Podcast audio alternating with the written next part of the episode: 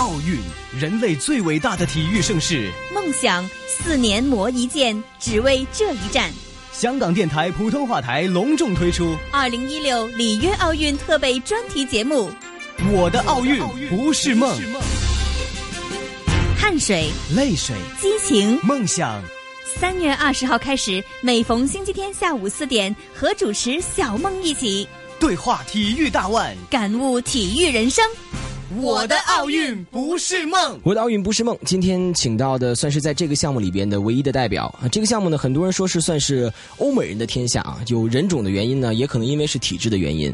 直到他的出现呢，我们才意识到，原来我们黄种人也可以用拳头打赢每一场战役的。这个我记得之前他说过一句话，叫做“没有永远的冠军，他要做永远的英雄”。我们今天问问看。这个永远的英雄到底怎么做？我的奥运不是梦。今天请到的就是这位英雄——中国拳王邹市明。Hello，大家好，我是中国拳手邹市明。哎，你怎么把我的中国拳王改成中国拳手了？呃，我觉得王他只能说是一个阶段的，他总归会被一个新生代或者是新的拳王可所代替。但是我觉得，作为一个中国拳手，那就是永久的。永远的，嗯，大家印象蛮深刻的就是这句话啊，这个没有永远的冠军，想做永远的英雄。我看你最近的这个，包括你的一些赞助商啊，包括你在每次做活动的时候，包括每次在比赛的时候，一直在弘扬的一个词就是英雄。呃，我上次也看过你跟你老婆莹莹做的一些访谈节目，这个现在她甘心坐在做一个英雄背后的女人，她也不断在用英雄这个词汇。你对“英雄”这个词汇的理解是什么？我觉得就是一种责任，因为我们自从呃踏入拳击这一这一个舞台，然后从小有成就，然后到每一个嗯奖牌的诞生，每一个金牌的诞生，再去卫冕每个金牌，这一路走来，就把所有的责任都放在自己身上，就觉得如果自己不再更努力的话，中国拳击可能又要回到以前，不被人关注或者被别人。呃，冷嘲热讽是，所以说作为已经呃有习惯了这一身呃所谓的 戎装，那就因为就披着这一个金牌的这样的一个战衣。就必须要坚持下去，嗯，对，所以说我今天是坚持的第二十个年头，第二十个年头。其实我记得在几年前啊，应该上次是伦敦奥运会金牌运动员访港那次，我们在后面有短暂的交流。对对对。呃，当时很多坊间就在说啊，这个市民可能这次打完伦敦奥运拿块拿完金牌之后就不会再打了，这个去哪儿呢？谁也不知道。但是你当时跟我的回答，我当时就想成了另外一个方向。你当时的答案说，我邹市明。永远不会离开团拳击，对，不管是近几年也是永远。对，我当时反而说这个拳击领域，因为我看的是大众项目比较多啊，足球、篮球、乒乓球这种。那你不打奥运会，那就就当教练呗。对，这当时是我想的唯一的选择。是，结果谁曾想，谁曾想？因为我参加奥运会已经 第三届了。嗯嗯。大家想想，如果四年届的话，三届都有十二个年头，然后再加上。呃，之前的训练，嗯，就说，嗯，我们在年轻的时候，OK，然后第一次伦敦的时候输了，然后得了铜牌的时候，就说没关系，我还有零八，嗯，但是真的零八这种这种来到面前以后，我不敢说我还有一二，因为四年一届，真的没有人敢说能是否能够坚持下去，或者是最后的坚持是否是有一个一定的好结果的，所以说，呃，作为我当时参加完奥运会以后，肯定是。还有另外一个梦想就是进军职业拳台，嗯，因为呃金腰带也是我最初接触拳击的一个那种黑白电视那种那个当时那种黑白的那种梦想。就我唯一的印象是泰森咬霍利菲尔德那个。对呀，当当然还要再再比他再再早了。嗯嗯。对，那时候我们端着小板凳看着黑白电视，就是这样接触到拳击的。所以说，嗯嗯，因为零八年我就应该有这个梦想的。对，当然因为国家需要我。不要在自己北京家门口，然后拿过一块金牌之后，在第二在下面一届就嗯昙花一现了。是，这不有不有利于中国拳击的发展。所以说，为了祖国的需要，我又坚守了四年。嗯，但是这四年结束以后，我肯定要给自己一个答案，因为年纪在慢慢的增大，然后体能或者是生理呃机能可能在下降。对，然后真正要到职业赛场十二回合这样激烈的。战场上去，肯定有很大的考验。所以说自己也也斟酌了很久，毅然决然放弃了我们当地很多的重要的职务，然后哦呦喂，呃和爱人手牵手就两个人一人拎个箱子就到了一个陌生的环境，完全一个人不认识。然后到两年今天，我们在那里建立了很多的拳击文化的学习，然后也了解了更多拳嗯。呃职业拳击嗯。交了很多朋友，当然，我希望这是一个能够为我们以后搭到一个桥梁，从中国有这样一个桥梁，让更多的年轻有梦想的职业拳击梦想的年轻人，然后让他们踏着我们踏好的这一个桥梁，能够走上美国的。拳击职业拳击的舞台，其实看这条道路是一个一直在追梦的过程。我们这个节目叫《我的奥运不是梦》。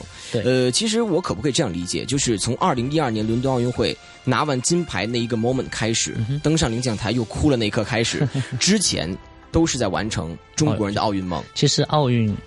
它真的是一个梦，嗯，因为没有多少人能够参加奥运，而且能在奥运上面拿金牌。是我们当没有拿去参加奥运的时候，我觉得这是个梦。我们参加了奥运以后，那个全那那个冠军是一个梦。那拿拿了一届以后再去参加，就未免呢，它还是一个梦。包括现在我们退出奥运的舞台，依然它还是一个非常美丽的梦。嗯，因为它我们曾经做过这个梦。嗯，所以说我们共同经历过奥运的人才知道，奥运会并不是。大家所谓看到去这么光鲜亮丽，其实作为我们拳击来说，有很多和其他项目不一样的，因为我们是赛季比较长，从入奥运村第一天要打到最后一天，是，而且而且中途我们要拿到冠军，最起码要战胜五个以上的对手。嗯，当然有我们国内有我们国家有很多的优势项目，比如说体操啊、乒乓球、羽毛球，我们一会儿就听到哇奏国歌了，一会儿又啊又又升国旗了。嗯。然后我们就压力山大，而且而对有压力，而且要保持自己的状态，而且还要控制体重，一直要打到最后一天。我最有印象的就是零八年奥运会，我们是最后一块金牌，当时拿完以后，我们连澡都不能洗，然后就直接去闭幕式现场，所有人都很欢腾，哇，都洗得很很呃干干净净的，然后打扮的漂漂亮亮，我们满身臭汗，哎呦。啊，对，又要检查完兴奋剂各方面，就坐在草地上，很开心，很。欢乐，但是欢乐不起来，因为长期的压力、疲惫，再加上拿到金牌，最后那个吊着的那块石头放下来以后，就真的就坐在地下，就看大家这样去欢腾，就是那一分钟确实很幸福，但是那种幸福就是一种很安静的幸福。嗯，啊，奥运会大家想四年一届，谁敢有有有信心说我们还可以再参加一届？所以说，这但这真的奥呃伦敦结束的那一刻，我真的给自己。画了一个很圆满的句号，所以说我也很欣慰。嗯嗯，但是我看你基本上每次到领奖台拿金牌那一刻，呃，都是要哭。我看你之前一些访问，你说，呃，国歌刚开始唱的时候可能要控制，要控制，但是当第三句、第四句副歌真起来的时候，对，那感觉真控制不住，控制不住。因为很多没有多少人能够真的站在领奖台上能够感受这一刻，但是我感受过两次。最起码在之前我是没有资格哭，因为我在世锦赛我是拿了冠军，但是我在奥运会的舞台上是失败的，因为只伦敦只拿了一块铜铜牌。对，当零八年拿了以后，哇，一样压抑住自己兴奋，然后要准备上出呃走出那个嗯嗯那个通道，然后要上到领奖台那种。我就控制自己啊，不能哭，不能哭，要中国中中国爷老爷们儿不要不要流泪。但是真正就是说，从那个中华民族哦，那一分钟脑子里面旋转旋转的全是很旋转的很多很快，但是也很清晰。但你说指定是在哪一个，那说不清楚。但是就这么多年的所有的汗水与泪水，然后全部都掺杂在一起，那一分钟哇就爆发了，一爆发就就受不了。所以说。所以说，我觉得中国的运动员蛮不容易的，因为要顶住很大的压力和，因为国家养呃培养我们，我们必须要回报国家对我们这种呃恩情。所以说，也是所有老百姓也感觉到我们中国人民，然后有真的有民族的这样一个团结，嗯希望能够看到我们争金夺银，然后展示我们中国人的风采。而且我们这个拳击又是对抗项目。也是西方人玩的，但是我们在这块领域上面拿到一块金牌，确确实也很长长提气，就有种打掉东亚病夫的招牌的感觉。对，我觉得我们中国人民，呃，不单是在经济上、军事上，我们在体育上面也要争口气。嗯，其实我刚刚就有还是在看你之前的一些访谈，包括在看你之前的故事。呃，我还是听你老婆讲啊，我就是说，呃，因为很多的运动项目的训练过程里边是可以体会到乐趣的。比如说，我要喜欢足球的话，我每天在这个绿茵场上一看到这个草坪，我就有激情去练。比如喜欢篮球的话，我一穿上一双鞋，我觉得我就无限动力想要去灌篮。但是我不知道你每次戴上拳套去训练的感觉是什么样的，因为这种。这种训练近乎对于我们常人来讲是残酷，或者说对于极限每一次次的挑战。我我我我我不敢看你之前的这种训练的视频，但我听人家讲，我真的觉得是非常非常的让我很我要反正我要是女的，我肯定不嫁你，就就这种感觉，嗯这这这太痛苦。我我得我得我得改变一下。如如果你你是女孩的话，那如果哈你是女孩的话，你会爱上嗯练习拳击的小伙子，因为。他起码是一个勇敢人的运动，然后他他而且他包含了很多智慧，嗯，而且练拳击的运动员他们的情商也很好，因为为什么在西方国家拳击运动员是一个绅士的运动？他并不像八十年代，但这看的都是黑人，或者是都是嗯一些坏小子在练拳击。但是真正的就是当您在在新闻发布会之前，你说啊，我我要叫嚣你，我要把你打到地球外面去，打到月球。然后真正的一开始，我们为自己而战。当当结束以后，我们会不管有再再大的恩仇，我们都会抱在一起。我们下了台以后，我们就是好朋友。这这才是真正的绅士。呃，上台敌人，下台朋友，嗯再加上练习拳击，他必须要有一个坚持和忍耐的过程，嗯他必须要先战胜自己，然后再战胜对手。我觉得综合这样的素质以后，他在生活中绝对也是一个很 nice 的人。嗯，所以说我也是这因为这样，然后才征服了我的 我的老婆，五天搞定一辈子的事。嗯，当然这也是我一个很成功的一个战役。成功的战役啊，就是这个有这个真正这个竞技场上的战役，也有跟这个生活里边的战役啊。就好像你现在是双赢啊，加上最近这个轩儿哥又这么火，现在是三赢啊。我我觉得我我非常幸福，非常幸福。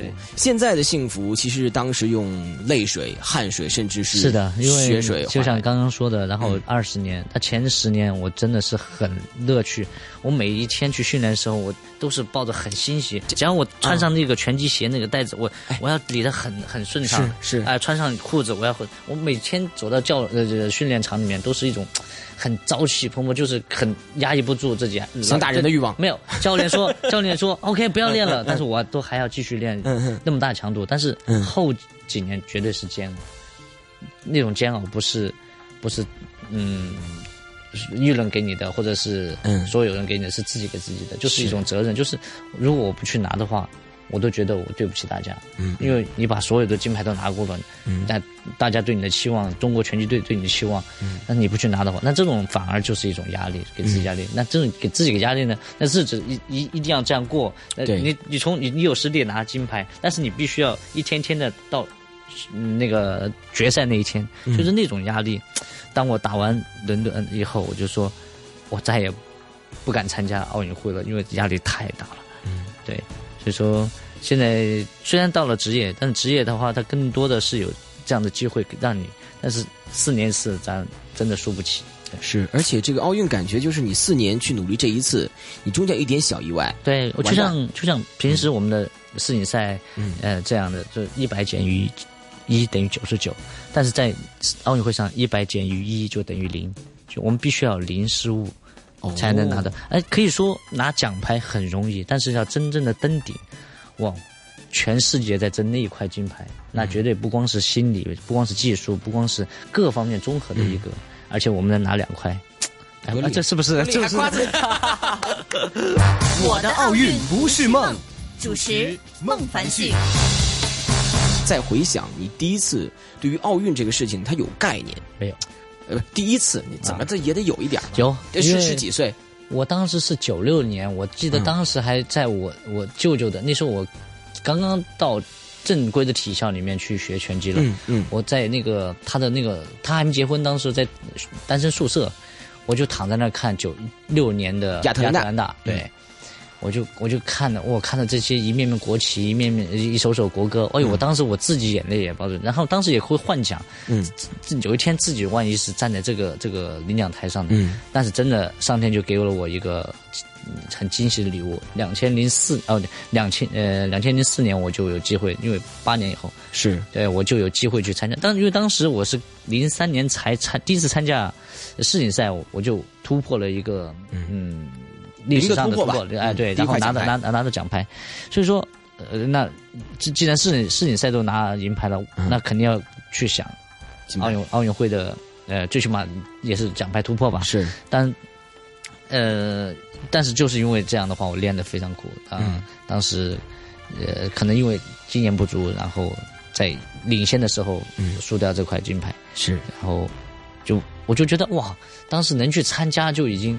那你看，零四年我们九九九六九七年才开始练的，然后零四年仅仅才几年间，我们就可以参加奥运会了。这是国国内全世界基本上是最顶尖的运运动呃运动会了。嗯，所以说，我觉得当时我还觉得是上天给我一次礼物，但是根本没有做好心理准备，然后哎就就能打进打进，因为我们在要在亚洲选选拔是是，然后才有机会去参加的。嗯。所以说，哎，零四年这块铜牌，你当然是遗憾多还是幸运多？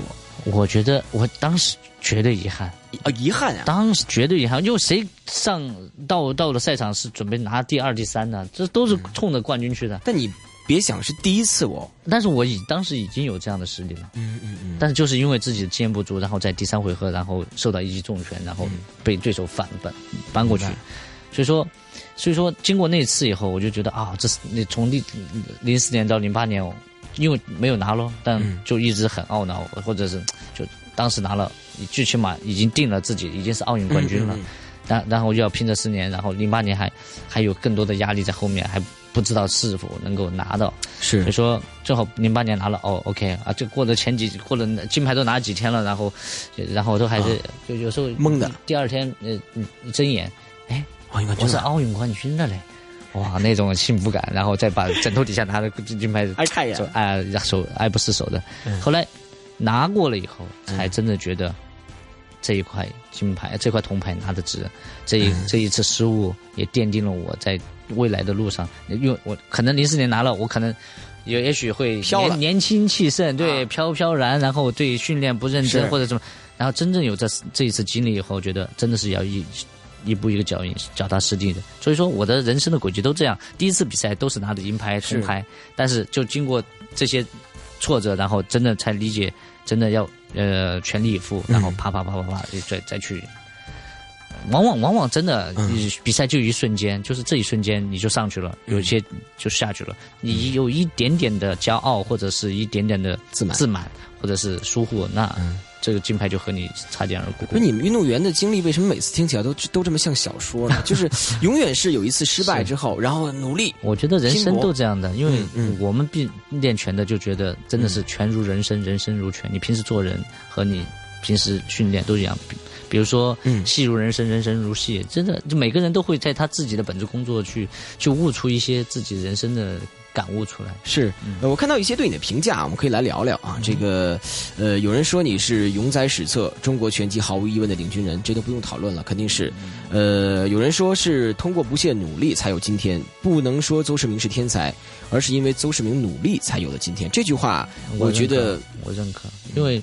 因为我教练说过一句话，他说周世明他绝对不是条件最好的，但是他是最努力的，最努力的。对我确实我的身原身体条件确实也不是。刚刚入入入选的时候，嗯，我的出呃那个中呃启蒙教练说你不不是说不适合的，因为我的每个人的拳手他必须要手长长于身高，我比我的身高还短一公分，他这是因为因为一寸长一寸强嘛，他会很好的控制对手在外。哎，那我适合打呀。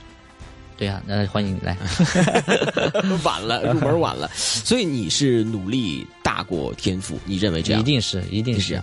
条件好的比我多得很，然后但但是一路上没有坚持，没有自己去钻研，去去开创一些东新的东西，慢慢的就随波逐流。我看你们次营量级的这个身材啊、状态都那样啊，就没谁比谁强太多呀。那这还是在我们专业上面还是有有区别的。那我业余的跟您学学，怎么看专业跟不专业？怎么看这个每个选手的身材适不适合打拳呢？嗯，第一手长肯定是好，但是拳击它没有所谓的好或者不好。嗯，但是你有这样的优势的话，我们可能更多能和能够帮你发挥。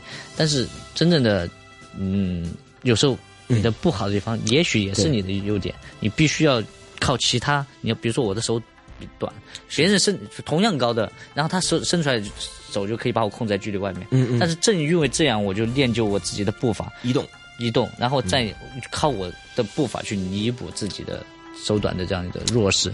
所以说我。我们靠另外自己去钻研，然后打出自己的一些打法，然后让别人对手不习惯了。就就人家收两拳，咱走两步呗。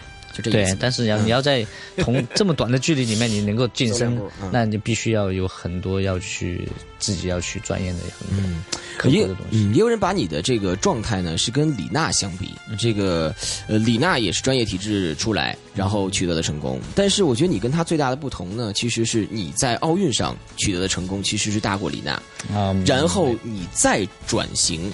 成为一个职业拳手，李娜是在职业拳职职业的网坛取得成就。因为我们拳击很尴尬，因为他现在有一个职业的，有个奥运会的，是他们两家他们是不来往的，而且他们是互相互相排斥的。嗯你既然打了职业，你就不能回到奥运。是，但你打了啊呃打了奥运，然后你可以去职业，但是奥运它更多的是像我们举过体制，嗯，那你必须要完成奥运的目标以后，完成任务了以后，你才有机会。然后你可可以不接不打奥运会以后，你才有机会去选择。但是篮球不一样，比如说姚明，他可以一边打奥运一边打职业，NBA 是那个俩钱都赚着啊。对，然后然后网球也 是，所以说我们必须要做一个最大的选择，就是先报国，然后再去，嗯，再去完成自己自己的一些梦想。因为，嗯，我们始终是要先感谢国家对我们的培养。但是有人的话，报完国就报废了。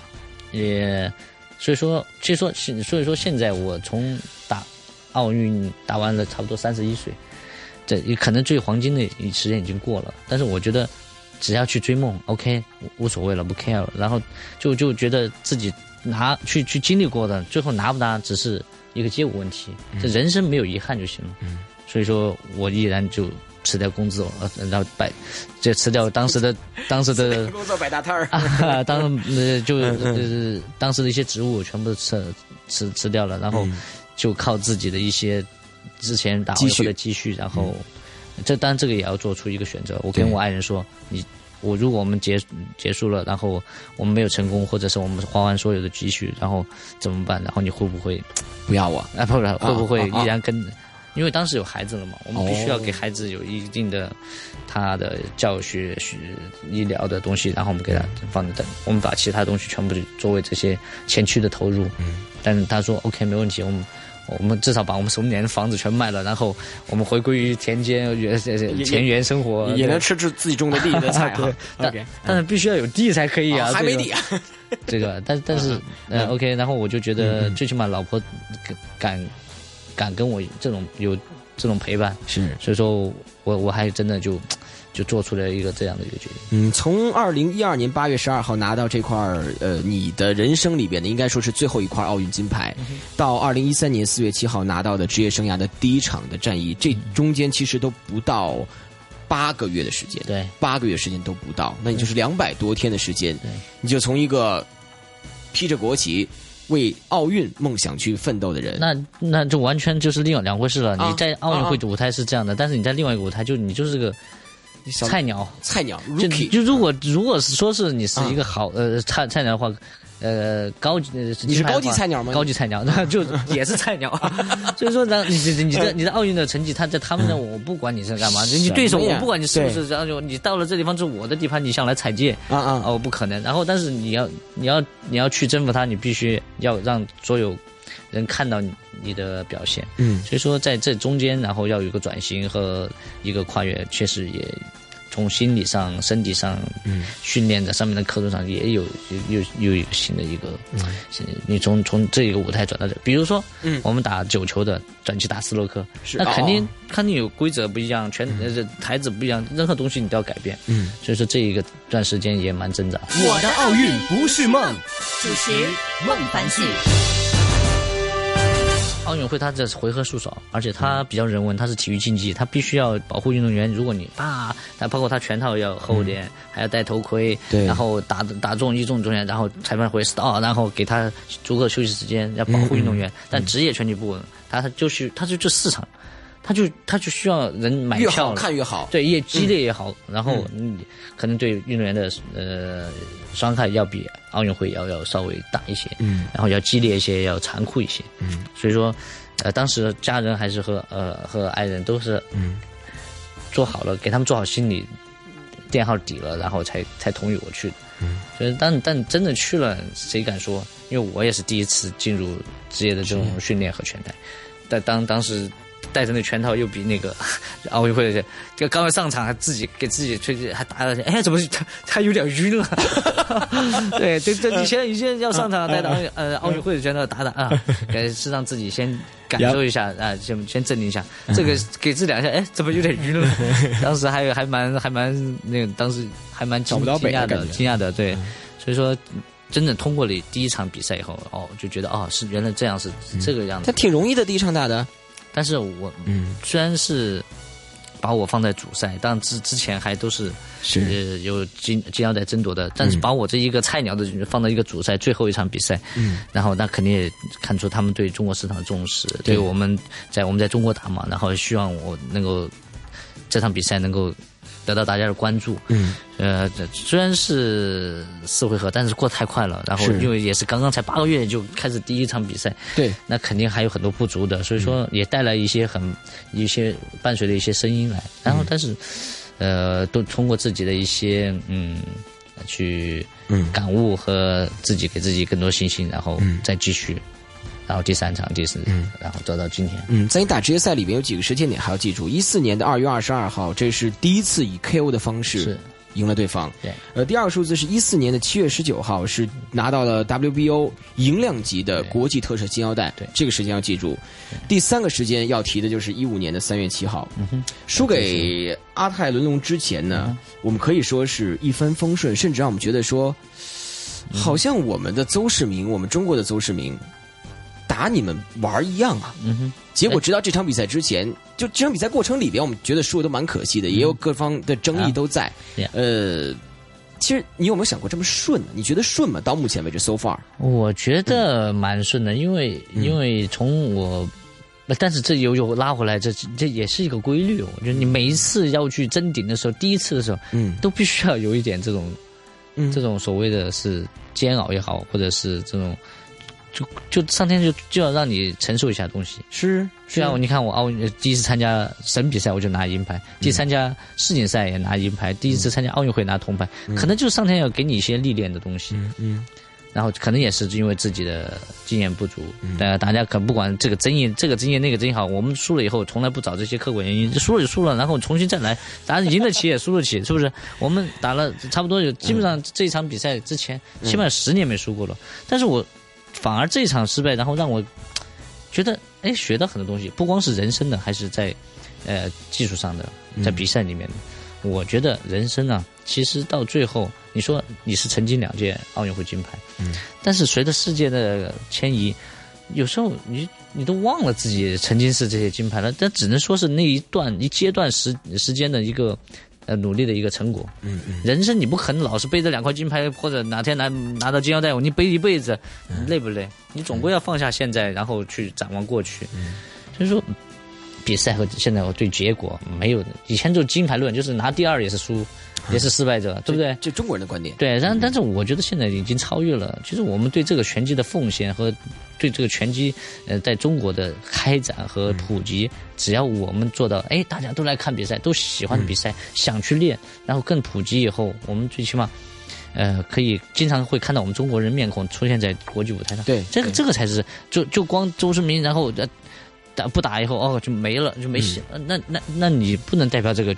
这个项目，然后它的所谓的发展去说话。所以说，我觉得如果可以，今天我们能够通过自己的努力，哎，起码好多年轻人说，哎，周世明还在练，就哪怕就是呃拳击界的说，哎，比我已经我已经送走国家队比我小的太多的，我都送走好多批了。但是我现在还在练，就是我还有一份责任，我还有能力的时候，再为中国拳击再去。嗯，取得一些荣誉以后，能够辐射更多的人，然后让他们参与的，这以后我们蓬勃了，拳击的发展好了，这个才是真正的成功。我的奥运不是梦，主持孟凡旭。八一年到今年二零一六年啊，因为里约奥运嘛，这个三十五岁，有想过还能打几年吗？啊，我现在可以说，嗯，其实很累，真的很累，因为不光是。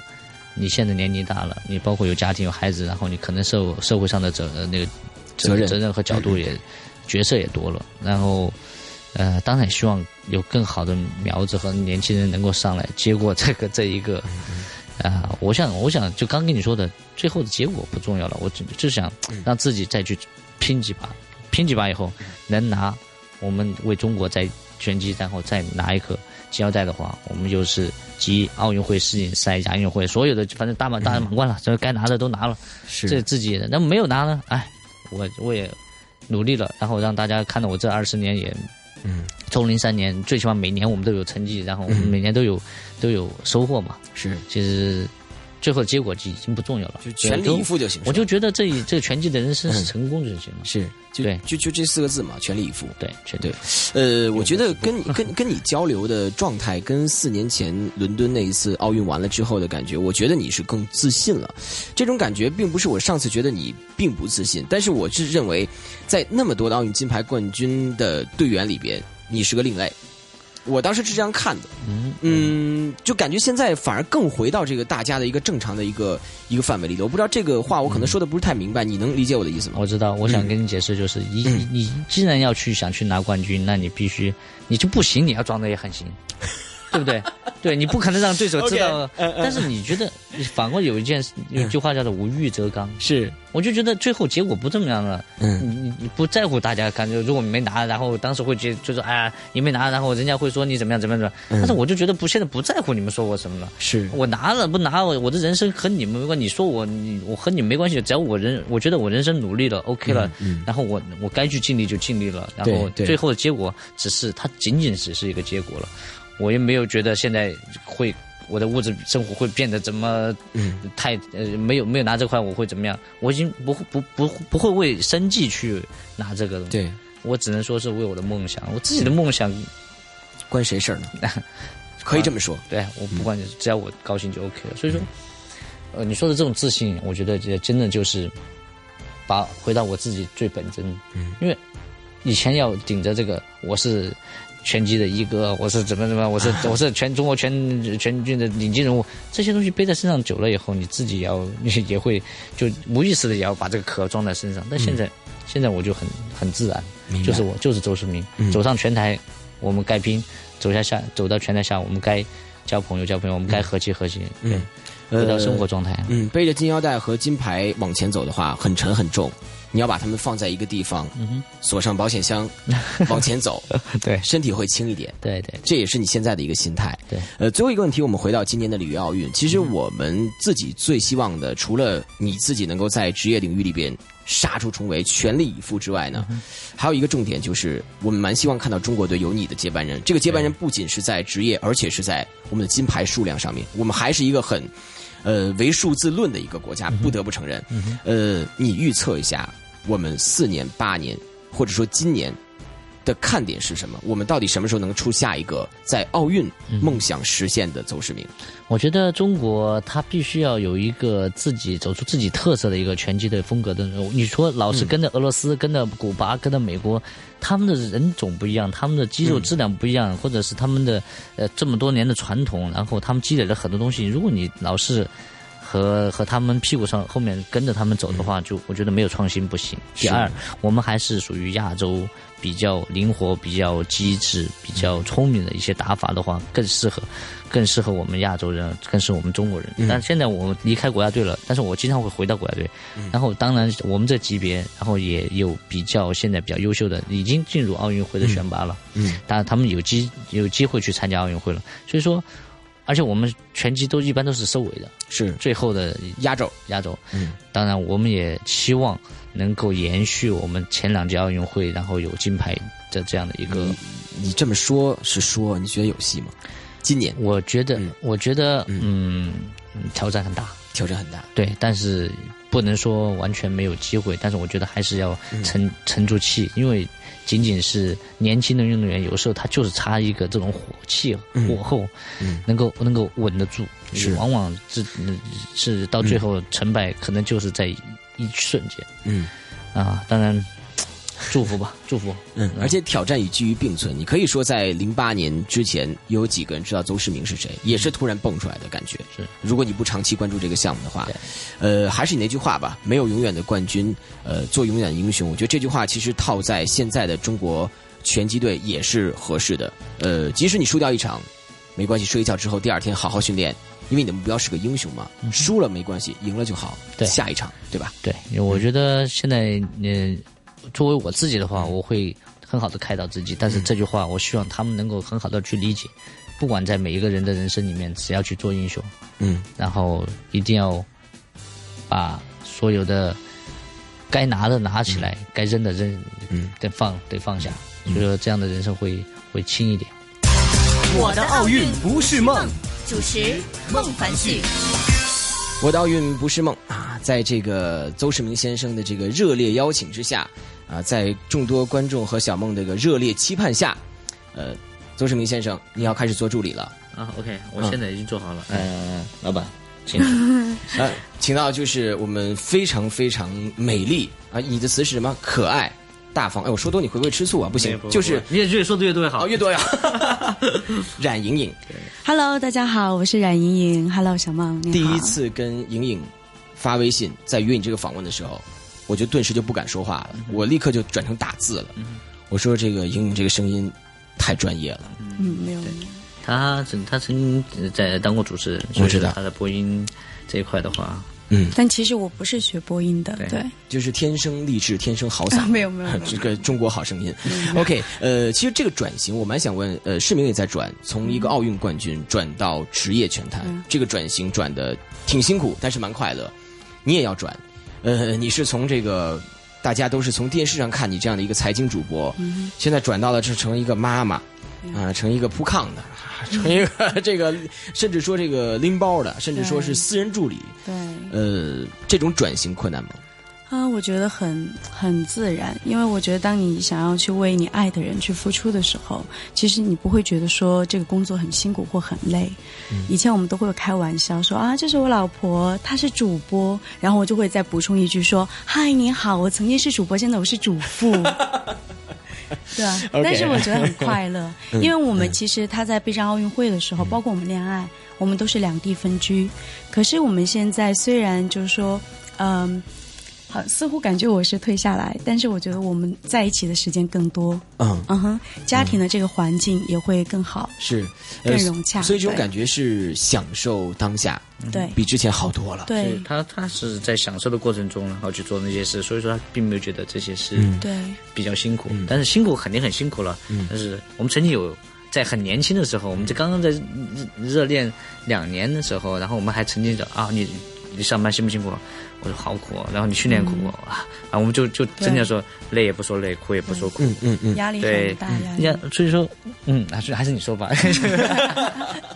没有，确实是这样的，因为我们常常也是两地分居五年。我常常会说，哎，你这个周末有空吗？可以来看我吗？来北京？哎呀，我来不了。啊，我要训练，那我也理解，所以现在我们有更多时间在一起，我觉得挺好的，挺好的。嗯，呃，这种状态其实我觉得基于一个字就是爱。刚刚你有提到过，这个爱的更更衍生的一个词就是一种陪伴、陪伴和见证。我觉得这个见证这个词是我刚刚想到的，就其实你见证了市民从一个可以说是默默无闻的一个小拳手，变成了现在鼎鼎大名的中国拳王。这个过程是你一直陪伴下来的，所以，呃，我觉得这个过程你应该体会的是更多。因为我看到很多的时候你在台下是哭的，呃，我也看到很多时候在幕后你也是哭的，呃，也看到市民说别给我擦，别给我擦。这很多人都看着呢。对，那种哭的状态，你是不是应该比他登上奥运领奖台那个哭，那个感觉应该来的更痛一点？就因为你又是看着你自己的老公被人家打，或者打人家也打人家了，呃，然后也是看着老公在电视机前就有距离，所以你这种感觉可能更复杂一点，可以这样讲吗？嗯，其实我们两个就是私下有一个呃彼此的承诺，嗯，就是。我说你一定要答应我，不可以去受太严重的伤。是，但其实我觉得让他承诺我这个很难。嗯，因为他的职业是一个拳手。是，那他给我承诺是说，OK，那如果我这样做的话，你答应我不可以在公众面前哭。OK，我说好。嗯，因为其实我开始有一些不能够理解，因为我是很自然的会有那个情绪。嗯，可他说这个话以后，慢慢慢慢的，我就忽然发现。当你在哭，或者你对他表示你的担心的时候，其实无形给他是他的包袱。嗯哼，因为他会在台上会 care 说，我老婆是不是在担心我，而不是说我很有底气，因为下面有个人在给我加油。嗯，所以我说，既然我是来陪他，我是来爱他的，那我就把这个方式转换。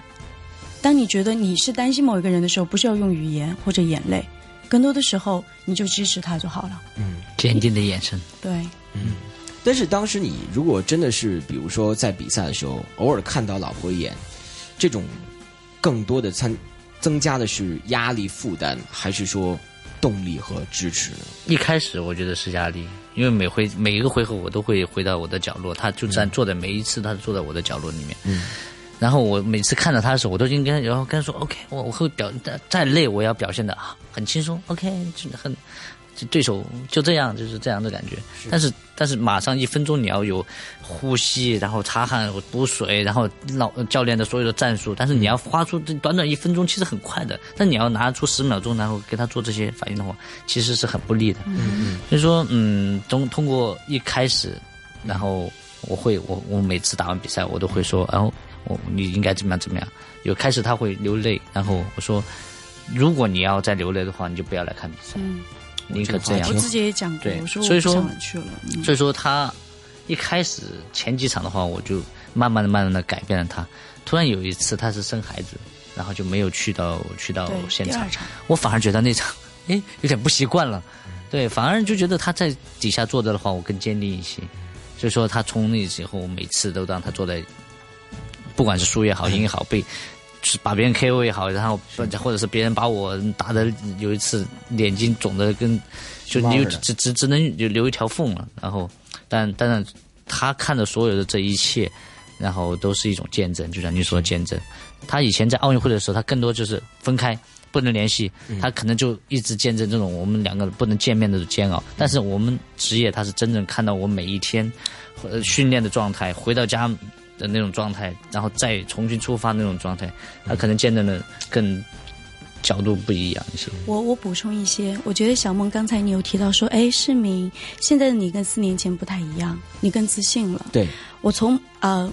一个角度来剖析他的自信，就是你刚才说的国旗，就是零八一二年的时候，当国旗升起的时候，他都是觉得这是我的国家荣誉，而我通过我的努力实现了，我的压力，我所有的负担都没有了。嗯，而这一刻，我觉得我是荣耀的，但荣耀当中带着苦涩，他就还是辛苦。嗯，那我们现在再看市民的职业拳赛，每一次比完，他都会披上国旗，没错，很雀跃，然后很骄傲，很自豪。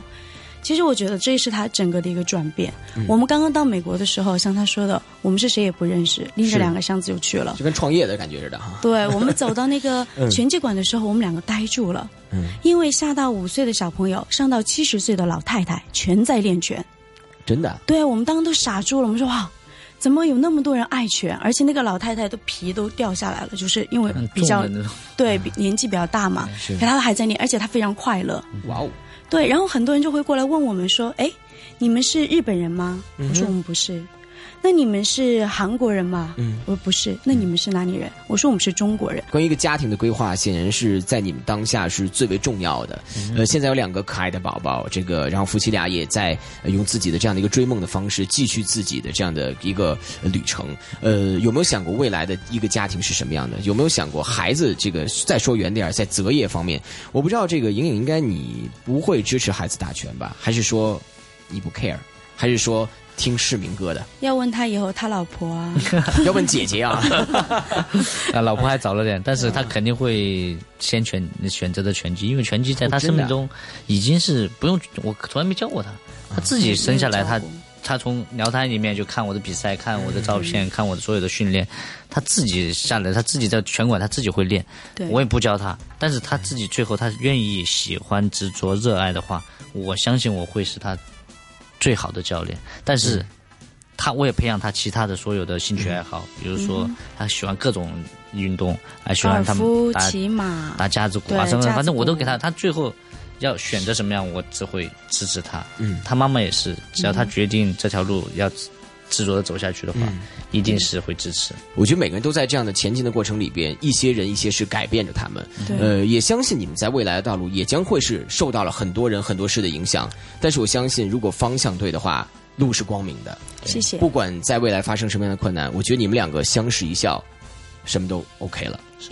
这种感觉是一定的，对吧？对，我们永远会，不管是孩子还是我们，我们都会永远的正能量的活下去。对，一定要相信，凡是努力的付出，就一定会有回报。所以，对于即将到来的里约奥运会，我们也想告诉所有的体育健儿：，只要你付出了，只要你努力了，以前市民他们会觉得说，Number One 就是最棒的，可是我们觉得这个过程其实就是最棒的。OK，无论是第几名，当然我们希望大家努力。对中国军团加油！